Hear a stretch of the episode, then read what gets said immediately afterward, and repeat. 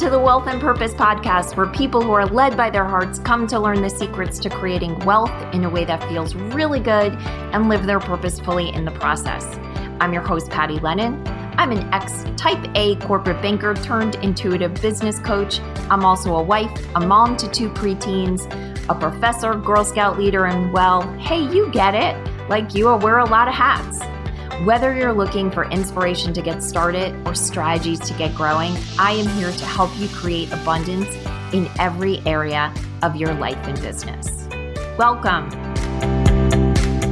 Hey, friends. Today I want to talk to you about a very subtle, tricky form of sabotage that we can sometimes experience when we're pursuing our purpose and, and living our purpose fully in the world. And on the surface, it looks like something different. So it can be really confusing. The sabotage I'm talking about is when we start to feel guilty that we didn't do more. And the doing more could be for a person, a cause, a thing, or maybe just this sort of global sense that we should be doing more. What prompted me to think about this uh, was a negative and a positive or a shadow aspect of this and sort of the light aspect of what is really behind this belief. So my friend recently confided in me that the passing of one of the first responders from the 9/11 tragedy passed away and it was one of the people, Mr. Alvarez was one of the people that sat by Jon Stewart when he recently gave testimony to Congress. Now, this is a US issue, and I'm not 100% sure how much people beyond the US were aware of this, but essentially the 9/11 responders are, you know, really not being treated properly, the ones that have health issues by securing their future, their financial future to take care of them and their families. And Jon Stewart testified about this and Mr. Alvarez, despite being in grave health, uh, sat by him to testify as well, and he just passed away. And my friend, who is a New York City resident and has always been, and in fact works down in the World Trade Center area, felt triggered by this. She just felt that she felt a deep sense of regret that she had not done more for the firefighters. Know, she never really felt called to do more other than feeling completely aligned with their plight and and really feeling like they should be taken care of. There was never one point in time where she felt inspired action calling her to this. I should also say that this person is a light worker at her very core. She is one of the best human beings I know, and she regularly contributes positively to the world. And you know, I what I did was um, share a different story of something I observed, and and I want to share this story with you now on how someone who I barely knew made a huge difference in my husband's life, completely unbeknownst to them, by simply living out, you know, their natural instinct, their natural gifts, and their natural values. So I want to tell you that story, and then I'm going to bring us back to this this feeling that um, you might have or might come up in the future where you feel like you should have done more. And this could also just be not just, but it could be for a specific person, maybe someone who's passed or someone that was in need and now is better. And now that the relief is there, that they're better, you're thinking, oh, I could have helped more. All of that is just ways that your mind screws with you to make you feel bad. And if it's trying to make you feel bad, most likely it's trying to hold you back from your true purpose. And so this story is about someone who very humbly is living out his true purpose, or at least I observed him living out values in a way and gifts in a way that made a difference, and specifically in my husband's life. So we um, needed to get a, a wall that is in our yard that's basically a retaining wall had to be taken out and rebuilt. So it's pretty heavy duty manual labor. And the contractor arrived um, just the day before I spoke with my friend and had two workers with him. Now, these are very hardworking men, I imagine, and I can't imagine that they're making huge amounts of money from the work that they do And yet they were showing up fully for us. And specifically, when they first got there and they started to take down the wall, one of the workers jumped back and told everyone to get back from the wall. And the reason was he had just found a nest with a mama mouse and a bunch of baby mice in it. And just so you have the right visual, we're in the we're sort of in the country. So these are country mice. They're tiny, tiny mice. um, because when I started to tell my New York City friend, she was like, "Oh, gross mice!" But these mice are kind of cute. they're they're country mice, and they don't really have the kind of germs you would find in like mice that are hanging out in garbage pails. I would say. So he moved my husband and the con- you know, the contractor and the other worker back. And he turned to them and said, You know, I love animals and I will move them. And so he moved the mice one by one in his hands. And my husband offered to get him uh, gloves or something to help, but he said no, no, he would do it. He wanted to do it quickly before they scattered. And so he moved the nest, the mama, and all the babies. And he did it very gently. This, this man with these strong, calloused hands took these teeny tiny inch long baby mice in his hands one by one and moved them. Now, my husband had been having a difficult week. It wasn't for anything serious. It was just one of those weeks where everything little was going wrong at work and a number of small complications. For instance, this contractor was coming to us three days late and, you know, that's delaying a lot of other work, et cetera, et cetera. And he was just feeling kind of down and dull. And after he witnessed this, he came back in to tell me the story and he said, Patty, witnessing that reminded me of the goodness in the world, like at an abundant level that he really didn't have words for. Now, my my husband is not a you know a big woo person like I am, but he is deeply connected to you know the source of love that connects us all. And when he witnesses it, you know he feels it. He feels it on a cellular level. Witnessing this man honor the passion and the love he has for animals and to treat them with compassion and respect instantly changed my husband's energy. I mean, he has been walking on air ever since because it shifted something. It shifted the way my husband saw the world. It shifted the lens that he was seeing everything through. A couple of days later, when they left and the wall was finished, he just felt better about the world because watching these men work so hard and do work so completely well and such a high level of quality. And then to find out each day after they left us, they would go to a second job just to see that level of dedication that he perceived was a dedication more or as an extension to their families or their ability to pay their bills he said that was just so inspiring to watch them work so hard and really show up for a quality job. It just, it gave him such a strong sense of what was good in the world. Now, this worker, he didn't know us and he has no idea that he impacted my husband that way. And he did purely by showing up and doing good work in the world and honoring that natural instinct he had to take care of animals. And that was just in the small interaction we had with him. I can't even guess what kind of ripples he's put into the water of this planet in the other places he's shown up. And he has no idea what that has done. And then me having my husband present and feeling that lightness then positively impacted me. And on and on it goes. And hey, I'm telling you this story, and maybe this is helping you. So, the reason I shared that story with my friend and the reason I'm sharing it with you now is that you can't be everything to everyone. You really need to be who you are fully in the world, the way this man was and understand that most of the positive change you create in the world, most of the influence and the ripples you create, you will never, ever know about. You will have no understanding. You have to trust that if you live out your gifts fully, by just showing up and being you fully with courage, that you will have achieved what you are meant to achieve. And that regret that you don't do enough is just a distraction from you truly showing up.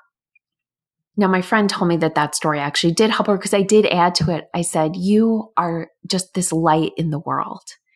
And you do so many good things, things that impact me positively, and I know impact people around you positively. And you have to trust that God's putting you where God needs you, that you don't have to be everywhere. And so, what I have to say to you is look at that regret you have that you didn't do enough, wherever that's showing up, if that's showing up. And certainly, if it's not showing up for you, I bet you you know someone who is having that show up. And please share this with them. Because what I want you to look at is, first of all, decide okay, well, do you have the ability to still do something for that person, that cause, that thing? That animal? Do you have the power to still do something? And if the answer is no, it's really time to do the work to release your guilt because it's not serving anyone. Now, if the answer is yes, then it's time to really look clearly and decide, okay, well, what could you do? And do you feel inspired to do that? Because just because you could do it doesn't mean you should do it what you want to follow is the actions that feel inspired because it's the inspired actions that are truly you connected to divine source of love. It is truly the divine leading you down that path. Everything else is you just trying to be helpful.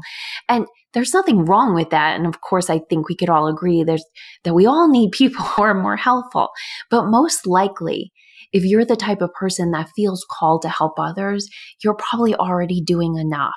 And it's not you that's causing that imbalance of helpfulness in the world. And what we need more of from you is you being more you in the world and you offering your unique gifts in the world.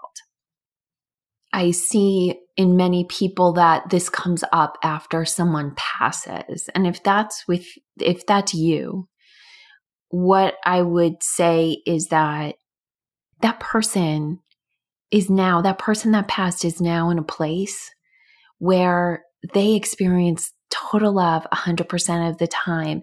And any need they had on this planet they now see as an illusion for what it is. So they need nothing, nor do they feel any regret of anything they did not get while they were on the planet because anything they desired that they, that they were not able to receive while they were here, they receive it times, my goodness, multiples when they cross over. I promise you this is the case. I have seen it, I have heard about it, and I know in my heart that it's true.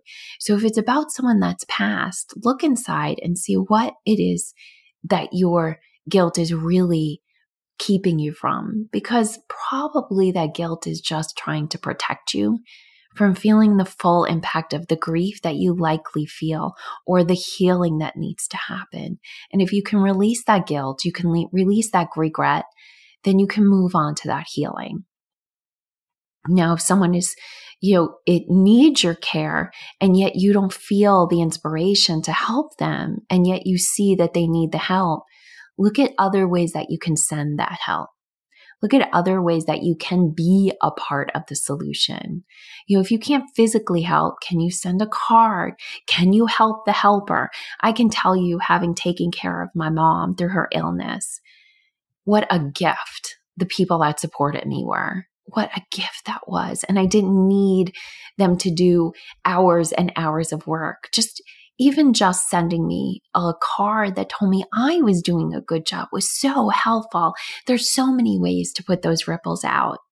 And what you need to understand also is that if you're feeling that regret on some more global issue like poverty or war, I should be doing more to help with an issue. You can't fix a global issue yourself. So it's really important to figure out are you truly being called to help with this particular issue? Or most likely is your compassionate nature, your sensitive nature, your empathic nature allowing you to feel the pain of the contrast of this issue existing on the planet. And if that's the case, then it's really time for you to go take care of yourself because feeling the pain doesn't mean that it's your job to fix it. And that can be really confusing for us as children. And so we can develop habits of becoming fixers. It's really important when we become adults that we learn that not every problem is ours to fix, even if we feel it. Learning to understand what pain is truly ours and what is pain we're absorbing from others or from the planet is helpful because once you start to be able to separate what's truly yours from what is not, even though you may feel it, it will feel less necessary to fix it. And there's lots of tools to do that, and I won't go into them, but if you research them, you will find plenty of tools out there that can help you with that. What I want you to realize is that just because you have a knee jerk reaction to fix something. It's important to really probe it and become conscious with it and see is it really yours to fix? Because this is one of the key issues that I find drives most purpose led people to exhaustion. It's that feeling that we have to be everything to everyone, and it's just not true. So, I am going to just leave you with this one exercise that I mentioned. If you're feeling like there's some place or somewhere you're supposed to be helping, go back to what I offered you before. Just check in and say, is this truly mine? Like drop down into the center of your heart and feel, is this truly mine? if the answer is no, do the work to release it. If the answer is yes, drop down until you can find a specific task to do that will actually contribute to helping and don't hold on to this global issue. You know, if hunger is something that really breaks your heart and you really do feel like you're supposed to help with it, then find out what is it that you're meant to do. Will giving a contribution to a local food bank be enough? Do you have to, do you feel like you need to be a tactical part of the solution, meaning showing up and giving food at a food kitchen or coming up with a scientific answer to the problem of hunger. Like, where could your gifts most be used to help this problem? And this is why I'm such a big advocate of purpose led people creating wealth because truly many, many challenges on the planet right now would be served if more money was funneled to them.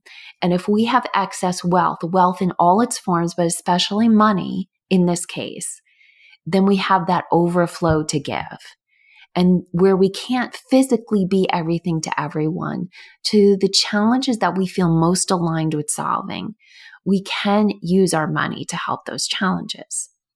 So, what I do want you to understand is you are here to be yourself fully and on purpose. Nothing more. You are here to be a source of love and light for the world. And figuring out how to do that means doing what feels most aligned to you, what feels most inspired. That is your birthright and that is your birth purpose. So I hope at some small level, if you are holding that regret, that maybe this podcast alleviated it a little bit. And like I said, if you're not feeling that right now, but you know someone who is, please share this podcast with them. Because I think right now there's a lot of overgivers and super helpers that probably need to hear this. Have a great day. Hey, thank you for listening to this episode of the Wealth and Purpose Podcast. If you liked what you heard, please share this episode with someone you know needs to hear it. And if you're feeling really generous, I'd love for you to leave us a review on iTunes, Stitcher, or wherever you found us. It fills my heart when I read a review and helps us reach many more people. So thank you.